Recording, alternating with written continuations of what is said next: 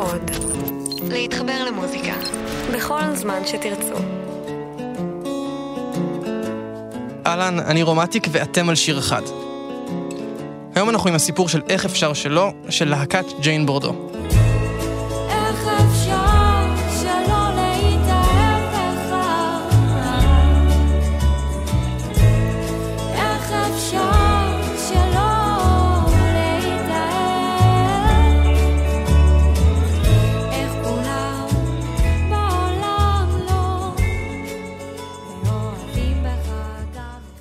סתיו אחד נכנסה בשערי בית הספר רימון מושבניקית צעירה בשם דורון טלמון.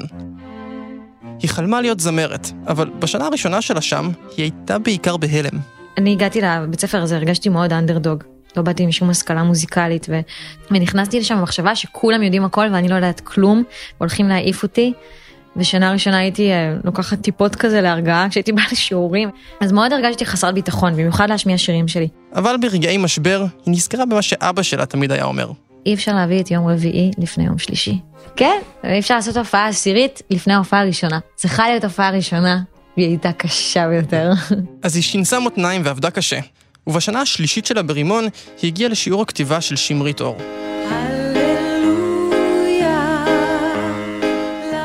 שמרית אור היא משוררת ופזמונאית שכתבה מספר בלתי נתפס של נכסי צאן ברזל.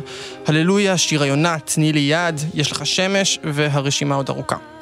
ולפני עשר שנים, פחות או יותר, הזמינו אותה ברימון להעביר את משנתה לדור הצעיר. אי אפשר ללמד השראה, אי אפשר ללמד כישרון, אבל דווקא בכתיבה של מילים למנגינות, שזה שמו של הקורס שלי, יש חוקים. מסתבר שיש חוקים. אז דורון נרשמה לקורס שלה, ובאחד המפגשים, היא ביקשה אה, שנכתוב שיר אהבה אמיתי, ללא ציניות. פשוט שיר אהבה.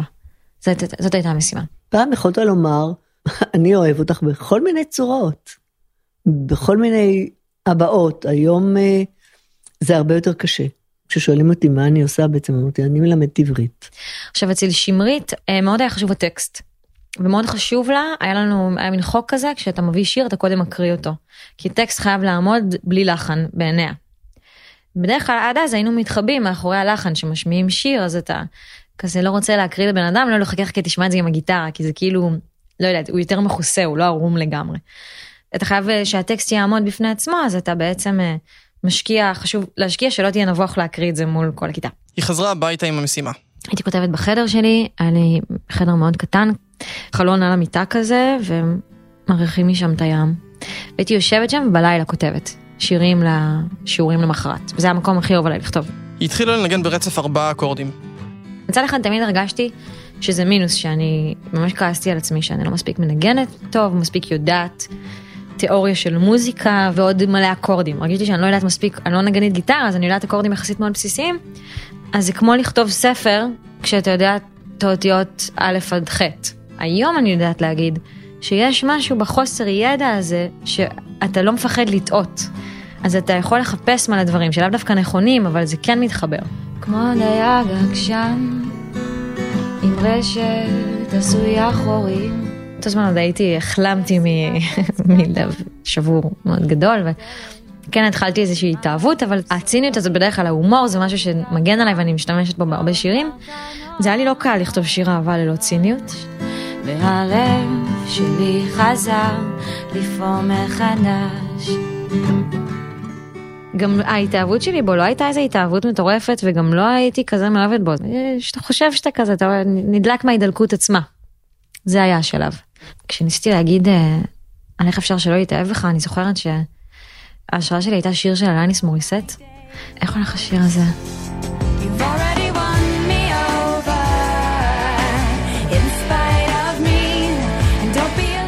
Don't be alarmed if I fall head over feet. Don't be surprised if I love you. היא, היא כאילו, כל השיר היא מדברת על זה שהיא לא רצתה להתאהב בו, אבל הוא היה כזה מקסים והבין אותה ש, שהיא התאהבה בו. אז זה היה לי סוג של השראה. על איך להגיד את מה שאני מרגישה.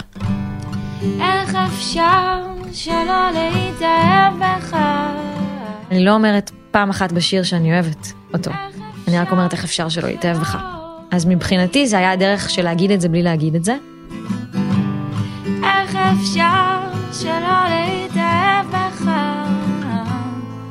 איך אפשר שלא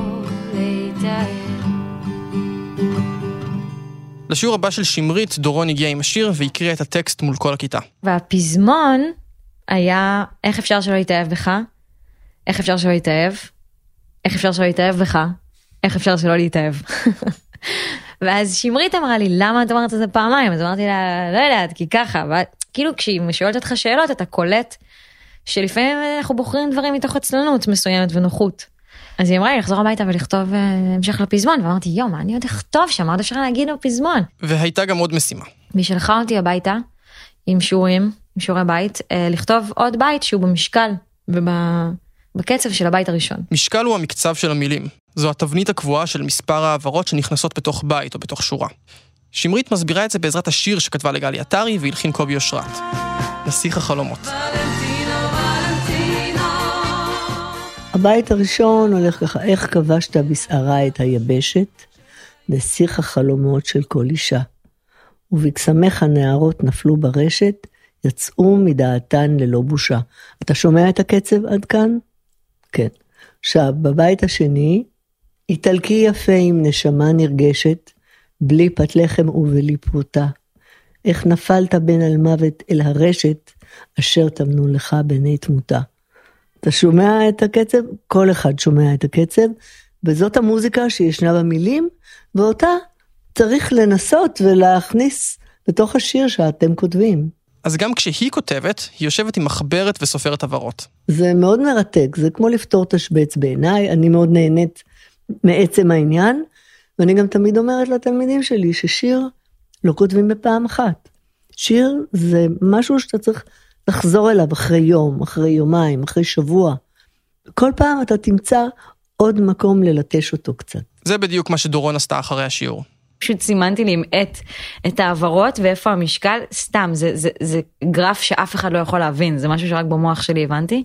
אבל בבית השני, כתבתי אותו, אז כתבתי אותו שזה יתאים בדיוק, נגיד, כמו דייג עקשן, אז כמו צדפה על חול, וכאילו התחלתי לשחק עם זה. בסירת עץ קטנה מיטלטלת במים סוערים, הנה באגל גדול, סוחף אותה בחזרה, כאילו שזה יהיה אותו, אותו משקל. אבל מה שחירפן אותה יותר מהכל היה הפזמון. פשוט חיפשתי בטירוף, אני גם זוכרת שעבדתי אז בקבלה בחדר כושר וכל הזמן הייתי כותבת בצד במחברות כל מיני משפטים שמשהו יביא לי כבר את המשפט הזה ושנאתי כבר את המשימה הזאת שאני צריכה לעבות את זה, למה זה לא מספיק רק משפט אחד. היו כל מיני ניסיונות, זה היה בהתחלה אה, איך אפשר שלא להתאהב בך, איך אפשר שלא להתאהב, עיניים כנות, חיוך משובב, איך אפשר שלא להתאהב. זה די נורא, זה המשפט הכי נורא, טוב שהוא ירד בעריכה, ואז צץ לה עוד רעיון. זה בא לי פתאום. אה, איך כולם בעולם לא מאוהבים בך גם, איך אפשר שלא להתאהב. שלא להתאהב בך. איך אפשר שלא להתאהב? איך כולם בעולם לא לא אוהבים בך גם איך אפשר שלא להתאהב? באחת ההפסקות, דורון ישבה על הדשא ברימון עם הגיטרה. זוכרת שהשמעתי את זה להם בדשא, זה היה ליובל ולמטי. יש לי זיכרון רע מאוד. אני לא זוכר כמעט כלום, זה מתי גלעד, הוא נגן קונטרבאס. אבל אני ממש זוכר את, ה, את היום הזה שהיינו בדשא ברימון. באותה התקופה הוא התחיל לנגן עם דורון. אני מבחינתי זה שהם בכלל הסכימו לנגן איתי זה היה במקרה. אני ראיתי אותו פעם אחת באיזה הופעה ברימון ו- והוא ליווה איזה זמרת ואחרי זה באתי לה יואו איזה יפה היה הביצוע שלך עם הצ'לו. ואז היא אמרה לי כן זה היה קונטרבאס והרגשתי מה זה מטומטמת. והכי מצחיק זה שמאז אלפי פעמים בהופעות ניגש אלינו מישהו ואומר אה איזה טוב הצ'לו שלכם והם כולם צוחקים עליו ומתנסים עליו ואני כזה. לא יש כאלה שלא רואים ולא מבינים אני מבינה אותו. אבל באותם ימים ברימון הם רק התחילו בחזרות ראשונות, ובאותו יום על הדשא היא ישבה עם יובל וילנר הגיטריסט ועם מתי, ואני זוכר ש... שהשמיענו את השיר הזה וכבר כבר הכרתי את דורון וגם כבר כבר הייתי דלוק עליה קצת. אמ, סתם כמו שדלוקים כזה על נשים ברימון. הייתה בלונדינית יפה. כן. כששמעתי את זה אמרתי היה לי פתאום איזה מין אסימון שנופל גם גם שזה שיר ממש ממש ממש יפה. גם של אוקיי. אותה אני אוהב. לא ידעתי את זה באותו זה. אבל פתאום זה פתאום אמרתי וואו היא גם כאילו כותבת שירים ממש ממש יפים שהלוואי שהם היו נכתבים עליי. זה מין- היה רגע של כאילו זה עלה איזה מדרגה מבחינתי. מיטלטלת במים סוערים.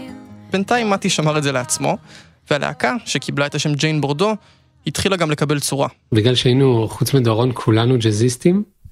אז היה לנו קטע לקחת את השירים הפשוטים שלה ולנסות לסבך אותם כמה שאפשר. וככה גם נשמע השיר בגרסאות הראשונות שלו. הם ג'יזיסטים, אז מבחינתם פשוט זה לא טוב, ומורכב זה, זה טוב. ואני חושבת שפה גם באמת המפגש בינינו היה מה שהפך את זה למעניין. כי אני לפעמים התעקשתי על הדברים הפשוטים, ולפעמים נתתי להם את הדברים המורכבים, כי שמחתי להם כמוזיקאים, ואני קטונתי, לא, לא מכירה כלום, ולאט לאט גדל לי הביטחון של כאילו, בואו, בואו נעשה את זה פשוט, פשוט זה לפעמים טוב. לחברי הלהקה היו גם מדי פעם השגות בנוגע לטקסטים. הלכתי עם יובל בסנטר, החצוף הזה, אמ, והוא אמר, אה, הוא אמר לי, אבל את לא מרגישה שהמשפט, איך כולם בעולם לא מאוהבים בך גם הוא משפט מטומטם? כאילו זה קצת מטומטם, לא להגיד את זה. ואז אמרתי לו שהוא לא מבין כלום, ורואים שהוא בן, כזה בן. כי כשאתה מאוהב אז אתה כזה, איך, איך כולם, איך לא כולם רואים את מה שאני רואה. אז אמרתי לו שהוא מטומטם. אבל בשאר הזמן החיבור הזה עבד מעולה בשביל שני הצדדים. זה נורא דווקא הקס- הקסים אותי ושבה אותי המקום הזה של כתיבה יותר אה, רגשית, או, או ממקום באמת כאילו פחות שכלתני. נורא התחברנו כי גם השלמנו אחד את השני בח- בחצאיות הזאת, שכל אחד ממש בא ממקום אחר. דורון לא זוכרת אם היא בכלל השמיעה את השיר לשמרית אחרי כל התיקונים. בשלב הזה הלהקה כבר הייתה עמוק בחזרות, בהמשך הם התחילו להופיע, והעניינים תפסו קצב. ובשלב מסוים דורון קלטה שקורה משהו עם איך אפשר שלא, שבינתיים עלה ליוטיוב בגרסה ראשונית. הייתה הופעה נגיד בקונטיינר שהופענו ביפו, שבאו בנות שהגיעו במיוחד, לא מכירות אותנו, כאילו בסוף ההופעה דיברנו איתם, אז הם באו לגשת לספר לנו, שהם בדרך שמעו במונית את איך אפשר שלא בפלאפון ב repeat להתכונן להופעה. אז שם גיליתי שזה, שזה שיר שבנות מתחברות אליו. ובמקביל לכל זה קרה גם עוד משהו. מאוד בהדרגתיות, ידידות, שהפכה להיות יותר מזה. ודווקא, דווקא לא רציתי בהתחלה, כי, כי לא רציתי שזה יהרוס לי את הלהקה. לי הכי חשוב הלהקה. אמרתי לו שאני לא מאמינה באמת ברומנטיקה, כי נפגעתי הרבה. שכנעתי אותה. שזה רעיון טוב. כמו צדפה על חול שנשטפה אל החוף בלי ברירה הנה בגל גדול ב-2015 השיר הגיע לגלגלצ והפך ללהיט הגדול הראשון של ג'יין בורדו. מהר מאוד הוא הצטרף למועדון המכובד של שירים שמקדישים אותם בימי הולדת, שמשמיעים בחתונות, שהופכים לסוג של מוטו. שמרית אגב, בכלל לא זכרה שהשיר נוצר בשיעור שלה. אני יודעת ששמעתי את השיר הזה, אבל אני לא יודעת אם שמעתי אותו פה, שמעתי אותו בכיתה. אני מכירה אותו. וכוחו של שיר טוב. שיר נהדר, שיר כיפי, שיר שכשאתה שומע אותו, נדמה לך שאתה מכיר אותו מאז ומעולם. אה, יופי, אני נורא שמחה. והאמת, כשדורון מחטטת בין כל הטיוטות הישנות מהשיעור של שמרית, היא מתקשה להיזכר בפרטים הקטנים של אותה מערכת יחסים שעליה נכתב השיר. באותו זמן חשבתי שאני כותבת את זה על מישהו. זה מישהו שיצאתי איתו והייתי קצת מאוהבת בו. אבל בדיעבד, בדיעבד זה היה wishful thinking. מה שהייתי רוצה שהוא יהיה בשבילי. אני יכולה להגיד אחרי, אחרי זה עם המערכת יחסים של מתי, שזה כאילו כתבתי את זה עליו בלי שעוד אה, ידעתי שזה הוא.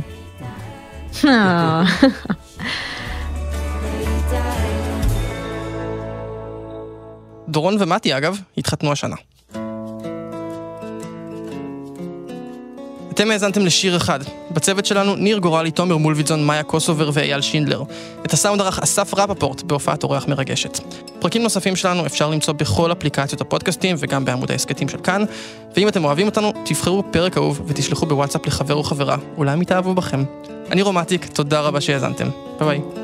כמו דייג עקשן עם רשת עשויה חורים בסירת עץ קטנה מיטלטלת במים סוערים. לא ויתרת, לא אמרת נואש והלב שלי חזר לפעום מחדש. כמו צדפה על חול שנשטפה אל החוף בלי ברירה. הנה בגל